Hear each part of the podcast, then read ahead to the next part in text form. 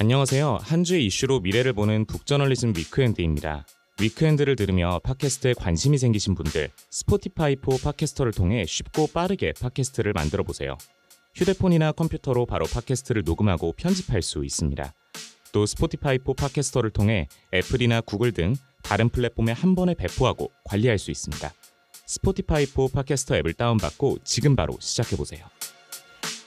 북저널리즘 위크엔드 시작합니다.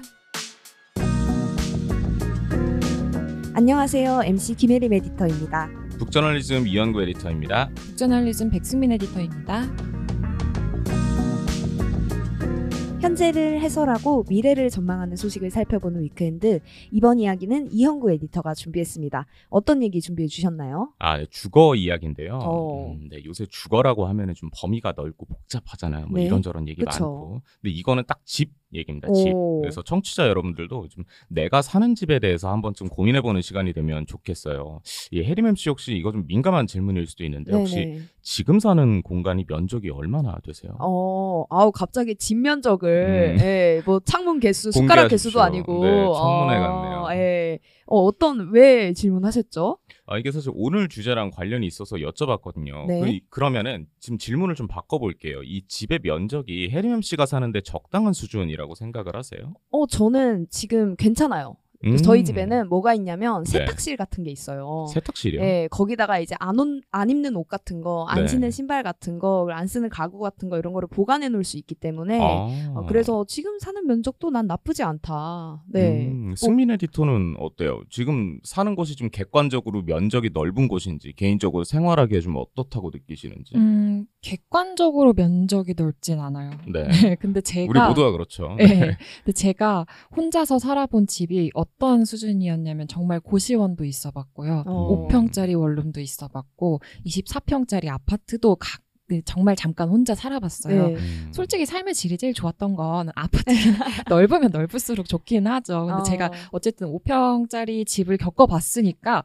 지금 사는 집이 한 7, 8평 정도 되고 거기다가 베란다가 작게 있거든요. 음. 그러니까 나름 뭐 살만은 하다 뭐 이런 네. 생각은 들어요. 네. 음. 어, 저도 사실 저는 그 스튜디오 같은 데서 좀 오래 살았거든요. 근데 어. 거기가 늘 그런 것들이 화장실이랑 샤워실이 이렇게 공용인 경우가 많아요. 아. 근데 저는 그런 데서도 이렇게 몇 년 지내보니까 좀 제대로 된 집으로 다시 좀 들어왔을 때, 그러니까 적어도 이제 화장실이랑 샤워실이 딸린 집으로 들어왔을 때, 아, 삶의 질이 확 올라가는 그런 생각이 음. 들기는 하더라고요. 근데 막상 이제 그 당시에 정말 작은 평수였거든요. 한 3평, 5평?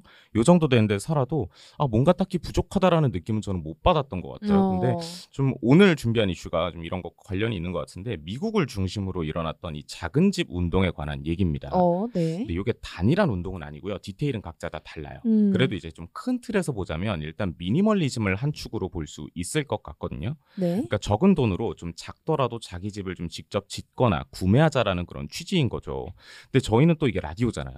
그러니까. 요거를 좀 상상해 볼 수 있게 대표적인 케이스를 청취자분들께 설명드리자면 바퀴 달린 집이라고 할 수 있을 것 같아요. 어, 아 무슨 시트콤 이름 같은데요? 아 뭔가 아 그런 거 있죠 실제로. 네, 실제로. 그런 아, 거 있었던 네네네. 것 같아요. 그리고 어. 막 예능 같은 데서도 뭐 캠핑카처럼 이렇게 잘 음. 꾸며진 이제 움직일 수 있는 집 이런 거 봤던 것 같은데. 어 그러게요. 그리고 또 유튜브에 바퀴 달린 입 이런 것도 있잖아요. 아 맞아요, 맞아요. 어 그래서 익숙했구나. 맞습니다. 네. 이게 자동차에 따라서 움직일 수 있는 그런 트레일러 같은 거거든요. 네. 근데 미국에서 이거를 이제 tiny house라고 하더라고요. 이게 2016년도에 좀 언론에 본격적으로 트렌드라고 좀 소개가 됐어요. 네. 근데 그때 보면은 아예 저는 이게 tiny house니까 그냥 작은 집을 다 이렇게 말하는 거 아니야 했더니 이제 그 당시에는 꼭 이 바퀴 달린 집만 이 tiny house라고 말하기도 하더라고요. 음. 어 근데 좀 이게 트렌드로 굳어지고 나서는 좀 면적이 작은 집들이나 modular house 같은 것들도 있죠. 어. 그런 것들도 이제 좀 그렇게 부르는 모양이에요. 어 아니 small도 아니고 tiny면은 이제 네. 뭐 X small 같은 느낌인데 면적이 얼마나 되는지도 전 좀 궁금해요. 그렇죠. 이게 또 작은 집에 정확한 정의가 있는 건 아니거든요. 근데 미국에서는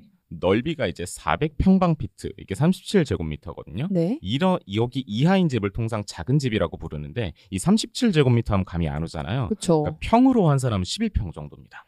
아 뭐야 난 진짜 좀 실망스러워. 아하, 난 네. 우리 집 넓다고 자랑했는데 우리 집 아하. 11평 되는지 모르겠거든요. 그쵸. 예. 이게 11평이면 그런 생, 생각 드시잖아요. 좀 불편해도 살만할 것 아유 같은데. 너무 살만하죠. 그죠. 근데 이게 미국은 또 워낙 넓은 집이 많다 보니까 아. 게다가 또 막 다 마당들 있고 그러잖아요. 좀 음. 교회로 나가면은 그러다 보니까 미국인한테는 이게 되게 작은 편에 속하기는 해요. 네. 또 체구도 보통 좀 크죠. 아 그렇죠. 네, 근데 음. 미국인들 집을 이제 보통 보니까 72평 정도 된다고. 와 하더라고요. 진짜 요? 아, 이게 이게 땅의 빈익빈 부익부가 이렇게 나타나네요. 그러니까 아. 이게 서울에 사는 이제 우리들 입장에서는 어 말도 안 되는 예. 네, 프리미엄이죠. 근데 이제 tiny house 같은 경우 이제 11평 이하를 말하는 거니까요. 사실 음. 되게 좁은 데도 있습니다. 가령 뭐 4평 남짓한 이런 바퀴 달린 집에 사는 사람도 일- 있고 각양각색이에요. 그래서 아까 이제 집 면적을 물어본 게 이것 때문인데 보통 이제 사회초년생이라고 하면은 음. 한국에서 큰 집에서 살기 어려운 경우가, 경우가 많잖아요. 그렇죠. 보통 이제 집 크기라는 건 한국에서 자기 형편 그 자체를 좀 의미하는 거니까요. 음. 근데 만약 좀 의식적으로 집 크기를 줄인다고 하면 한국에서 왜? 좀 부자연스럽죠. 그렇죠. 그죠 이게 돈이 아닌 이유로 작은 집에 간다는 건 좀 한국에서 상상하기가 좀 어려운 일이기도 해서 음. 이 작은 집 운동에 대해서 얘기해 보면 좀 주거에 관해서 다른 관점을 느껴볼 수 있지 않을까 해서 가져왔습니다. 어, 맞아요. 한국에서는 사실 뭐 기회만 되고 돈만 된다면 넓은 집에 가는 게 되게 당연한 수순처럼 느껴지니까. 그렇죠. 다음 스테이지죠. 예, 네. 일부러 이 작은 집에 간다는 운동 자체가 음. 왜 시작한 건지 저는 좀 궁금한 것 같아요. 그렇죠. 이 미국에서 작은 집이라는 말이 등장한 게 사실 1990년대 후반부터입니다. 어. 이 사라 수잔카라는 건축가가 이제 책을 하나 펴내게 되는데 1997년에 Not So Big House예요. 네. 근데 이게 엄청 이제 인기였던 거죠. 그러면서 좀 작은 집 운동 이런 게 좀 이름이 붙으면서 좀 확산이 된것 음. 같아요.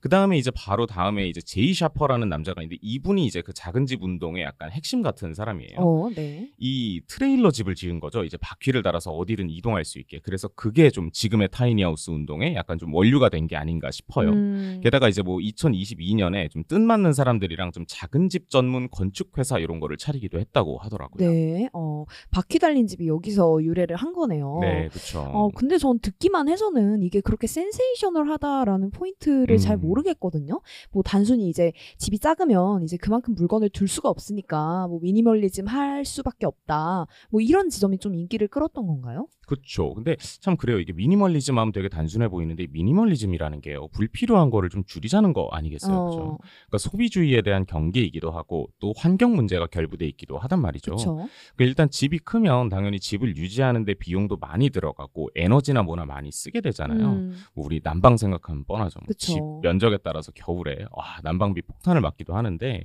그래서 총체적으로는 좀 에너지와 공간을 절약하고 이런 소비주의를 경계하는 라이프 스타일 운동이라고 할 수가 있을 것 같아요. 네. 근데 이런 운동이 지향하는 바를 좀 더 거슬러 올라가잖아요. 음. 그럼 우리 회사랑도 관련이 있습니다. 어, 북저널리즘이랑 아, 예. 네. 맞아요. 우리 사명이 이제 쓰리체어스 아니겠어요? 어, 그죠? 아마 다들 입사할 때 들으셨겠지만 이 쓰리체어스는 여러분 월든에서 유래를 했습니다. 예. 네. I have three chairs in my house, one for solitude, two for friendship, three for society. 이래 가지고 이제 쓰리체어스예요. 어. 그죠? 그래서 이 작은 집 운동이 아니 그래서 잠깐만요. 해석을 좀 해주세요. 예, 해석을 예, 해석을 여러분들 좀. DeepL에서 돌려보시기 바랍니다. 네. 아무튼 이 작은 집 운동은 그래서 자연주의랑도 맞닿아 있거든요. 이 음. 청취자 여러분들을 위해 다시 소개해드리자면 월든은 이 19세기 미국의 자연주의자이자 좀 수필가인 헨리 데이비드 소로의 책이죠. 이 1854년도작인데 여기서 좀 자연 속에서 단순하게 사는 삶에 대해서 많은 영감을 준 측면이 있어요. 그래서 아예 좀 정신적인 뿌리를 찾아 올라가면 거의 월든까지 갈 수 있다 이런 얘기입니다. 어, 그좀 굉장히 좀 뿌리가 깊은 운동이라고도 볼 수 있겠네요. 네. 근데 또 아무리 이제 좋은 어떤 가치를 가지고 있다고 해도 사실 돈 문제랑 무관하기는 어렵잖아요. 아, 그쵸, 네, 사실. 우리가 이제 1854년이 아니니까요. 음, 네. 그래도 좀 싸게 집을 짓고 싶은 마음이 많이 반영이 되지 않았나 싶어요. 어, 사실 그 말도 맞습니다. 이 작은 집 운동이 주목받은 기점이 몇 번이 있어요. 네. 그러니까 아까 1997년, 98년 이렇게 한번 말씀드렸잖아요. 2002년에 한번더 떴었고 그러다가 2005년에 한 번 더 이게 주목을 받았는데 이때가 허리케인 카트리나가 있을 때예요. 음, 그러니까 이제 좀 작은 집에 대한 관심이 좀 환기가 된 거죠. 네. 아 이거 뭐 집 크게 있어봤자 다 날라갈 거고 좀 뭔가 비워내면서 살자 아. 뭐 약간 이런 생각들 그리고 재해 같은 것들이 워낙 많으니까 당장 집이 필요하잖아요. 네. 그러다 보니까 좀 작은 집이라도 일단 구해보자라는 그런 마음이 있었던 거죠. 특히 이제 그 연방 재난관리청이 이재민들한테 임시 컨테이너 대신에 좀 살만한 작은 집을 만들어주자 이런 움직임으로 왜 카트리나 코티지라는 게 당시에 지어지기도 했었어요. 네. 네, 그래서 이렇게 좀 작은 집이 미국 사람들의 피부에 이제 점점 와닿게 되기 시작했는데 이게 또 한 번 또 기점이 있습니다. 2008년에 아, 그쵸. 힘들죠. 네, 금융위기. 금융위기죠. 근데 이 음. 금융위기의 시작이 사실 서브프라임 모기지 사태잖아요. 아, 맞아요. 또 부동산 문제가 또 깊이 연관되어 있으니까. 그렇죠. 이게 사실 그 부동산 담보 대출을 막 얻었다가 이제 집값 폭락 폭락하고 이제 음. 원리금 감당할 수 없게 되니까 거리로 나앉고 사실 이래서 생긴 거 아니겠어요? 그쵸. 그러다 보니까 빚 없이 집을 가질 수 있다. 아. 네, 요게 되게 이제 좀 핫한 어. 키워드가 된 거죠. 그래서 2016년도에 이 운동이 한창일 때 기준으로 보면 작은 집 짓기 운동을 하고 있는 이 라이언 미첼이라는 사람이 운영하는 블로그에서 네. 어, 따온 건데요. 일반 주택에 사는 사람들의 70.7%가 주담대를 끼고 있습니다. 네. 미국 기준이에요. 근데 작은 집에 사는 사람의 68%는 대출이 없고 65%는 카드 빚이 없었대요. 어. 네, 그래서 집을 들어간 비용도 사실 일반 주택을 짓는데 드는 한 10분의 1 수준이라고 하니까 분명히 비용 문제가 좀 고려된 측면이 있는 거겠죠. 그쵸. 네. 사실 한국은 주담대 없이 집을 산다 이거는 굉장한 특권이잖아요. 예. 그렇죠. 그런 점 생각해 보면 정말 뭐 70%가 이제 아 68% 이제 네, 대출이 네. 없다고 하는 게 놀라운 일이긴 하네요. 그렇죠.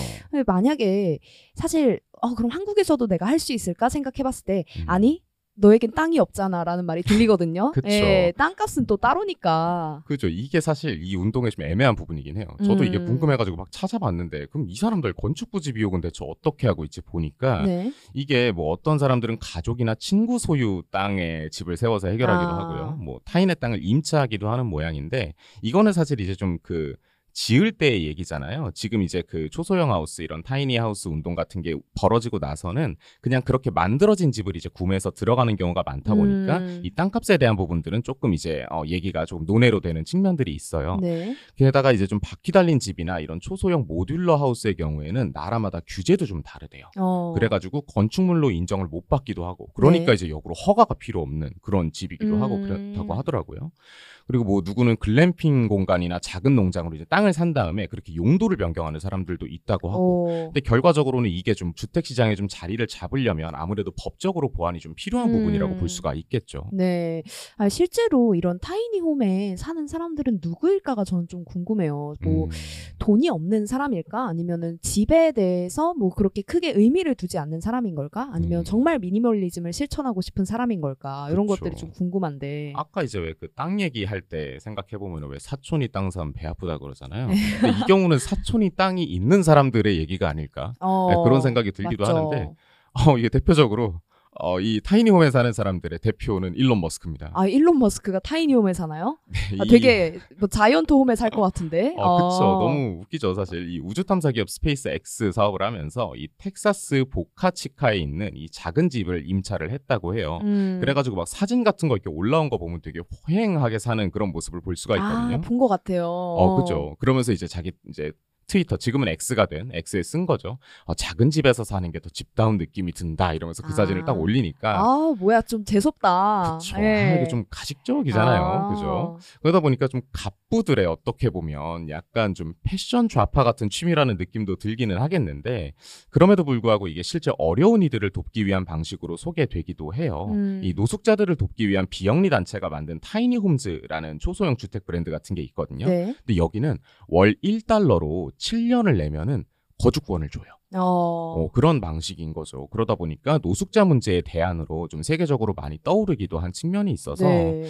어, 좀 이렇게 긍정적인 측면이 있는데 최근에는 이게 좀 비판적인 기사가 많아요. 어, 어, 어떤 내용을 좀 주로 비판을 하나요? 이게 사실 다들 좀 타이니홈즈를 외치고는 있는데 사실 거기 사는 사람들이 별로 없다는 거죠. 극소수라는 거죠. 아, 그러니까 처음에 이게 주목받을 당시에는 건축이나 주거 트렌드로 많이 소개되고 좀 이런 초소형 주택을 위한 회사도 생기고 했는데 결과적으로는 주류 주택 시장으로 진입하는 데는 실패했다는 분석이 많더라고요. 음.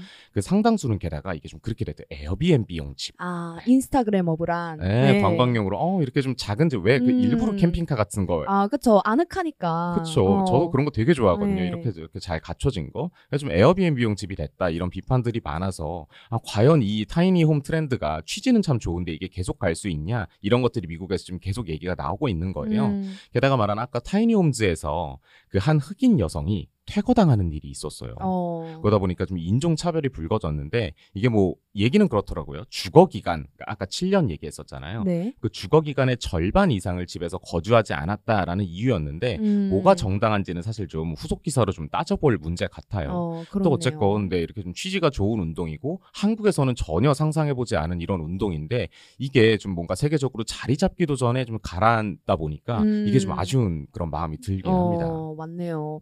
우리가 왜냐하면 대부분 뉴스를 보면 부동산 뉴스는 경제면에서 다루잖아요. 네, 그렇죠. 이게 집이 투자의 대상이 됐기 때문이 아닐까 싶은데 맞아요. 이번 이슈에서는 좀 집에 얽힌 사회적 구조의 문제 그리고 주거가 인간의 어떤 기본적인 생존 조건이면서 또 권리라는 논의도 같이 포함되어 있어서 되게 재미있게 들었던 것 같습니다. 네.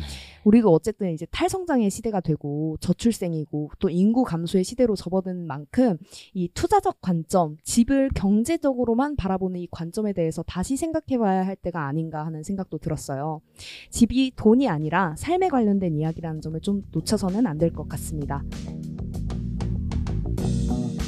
그럼 오늘의 위크엔드는 여기서 마무리합니다. 내일은 백승민 에디터가 준비해 주셨죠? 네, 지금 운전하면서 위크엔드 들으시는 분들 계실까요? 자동차가 우리에 대해서 생각보다 많은 걸 알고 있다고 합니다. 자동차가 개인정보 보호에 있어서 최악의 제품이라는 건데요. 무슨 말인지 궁금하시다면 내일 위크엔드도 꼭 들어주세요.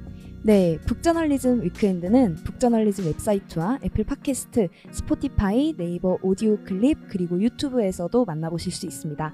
그럼 내일도 위크엔드에서 만나요.